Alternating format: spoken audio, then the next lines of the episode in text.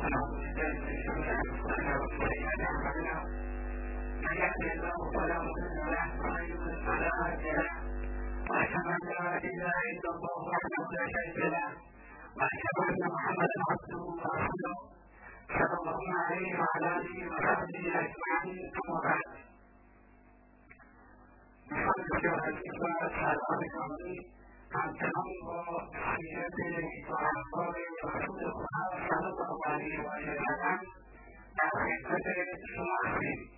در دوران گذشته صحبت کردیم و مختصر صحبت جلسات گذشته این بود که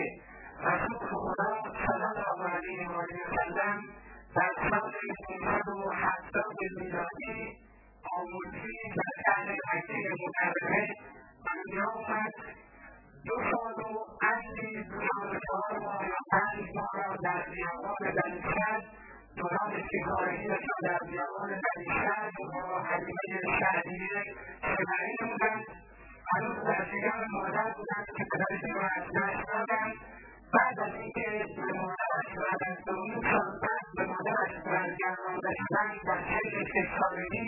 را از دست دادند و مادرشون از دنیا رفت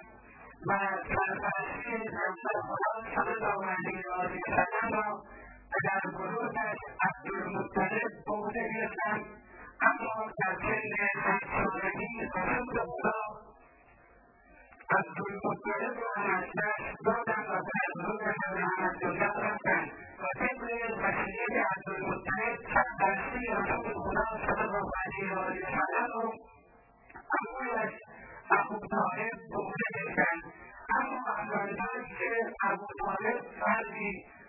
علاقمند بود و فرزندان زیادی داشت پیامبر اکرم صلی الله علیه وسلم برای اینکه کمکی به زندگی خودش و زندگی ابو طالب بکند مشغول چوپانی گردید و طبق حدیث صحیح بخاری پیامبر ما من نبی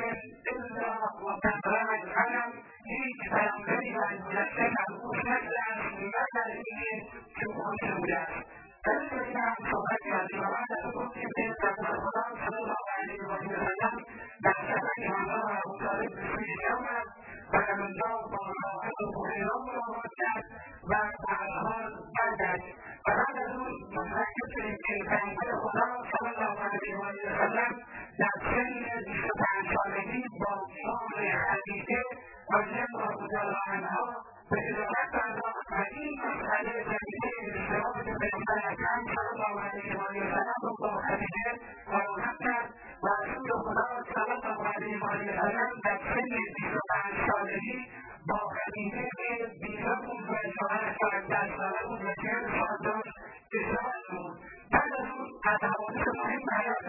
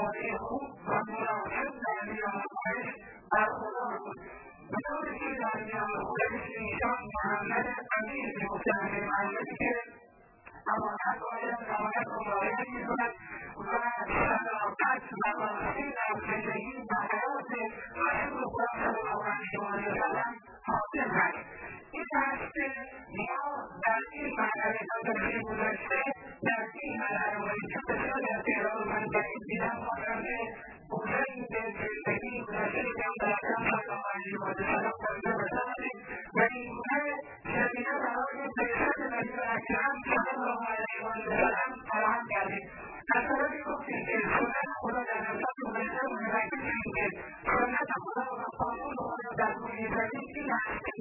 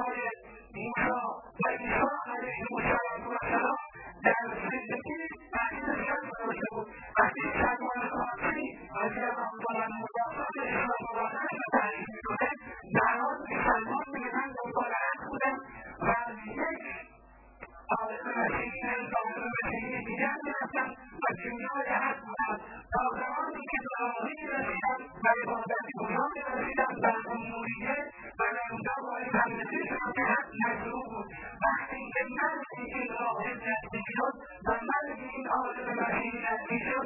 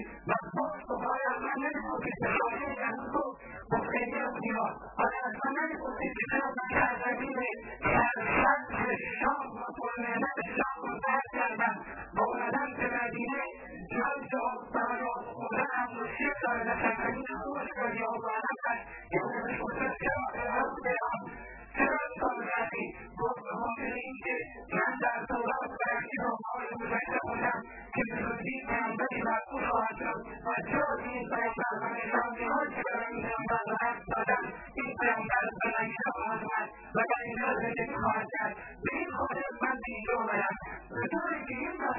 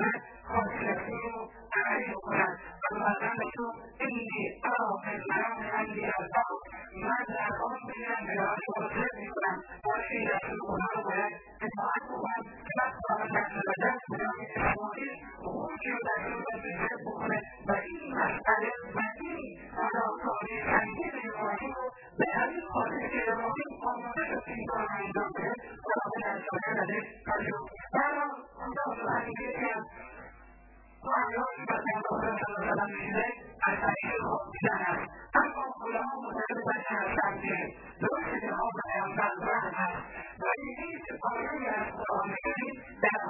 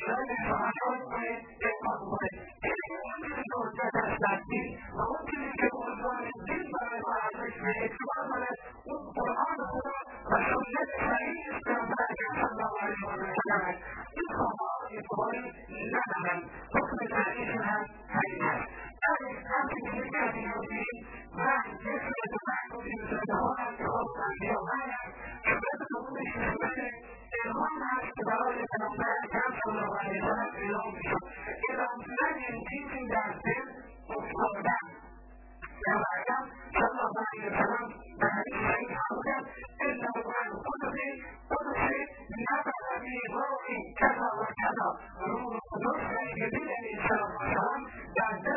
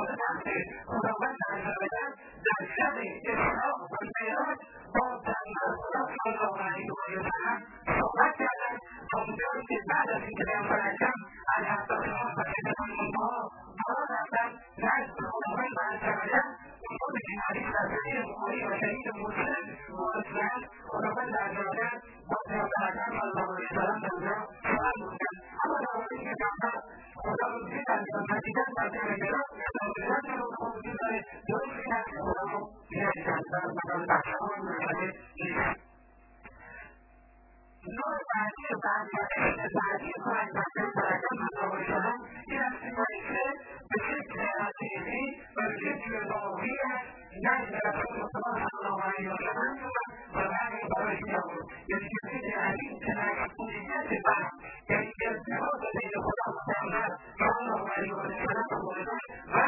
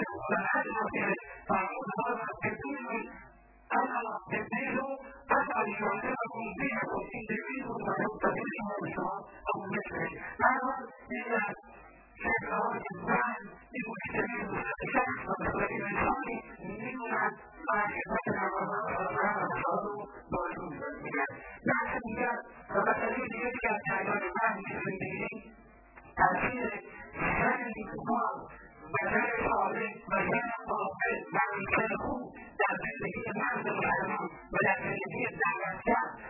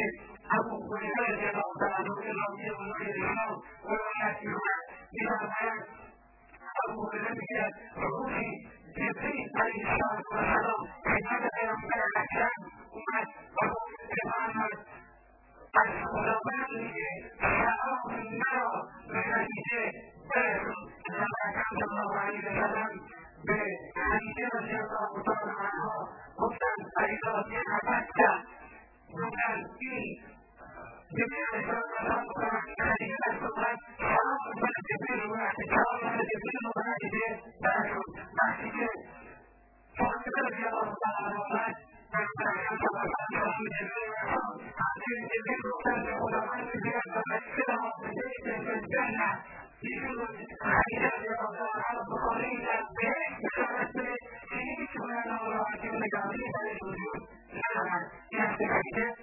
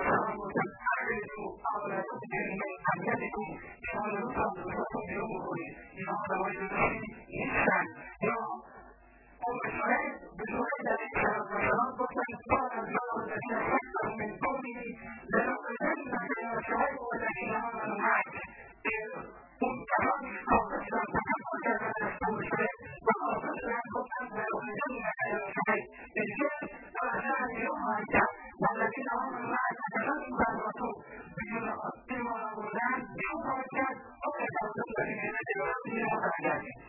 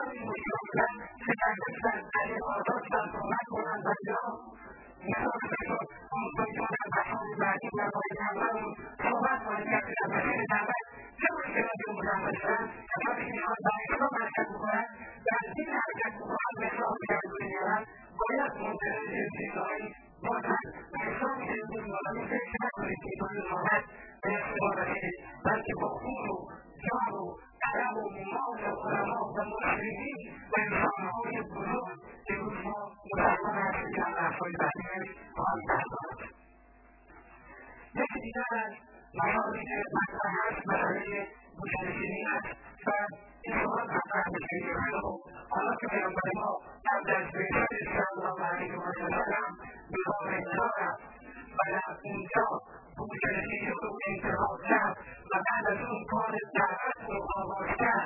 قالوا إني أسأله الله الله الربانيات والله الحميد الله ملامة العشاء تعتمد عليه وذلك بعد الرؤيا وبعد يكون على باطله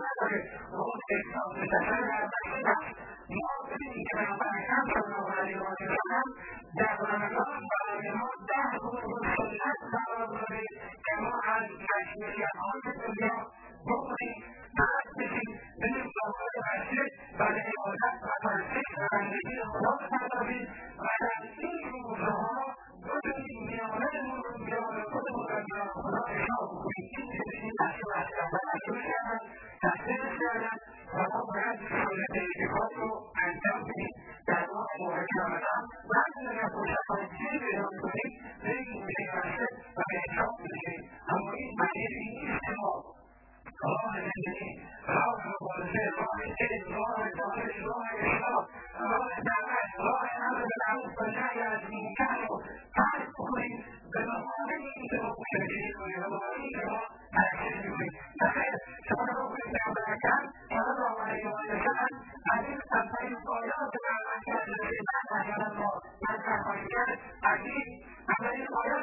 to the other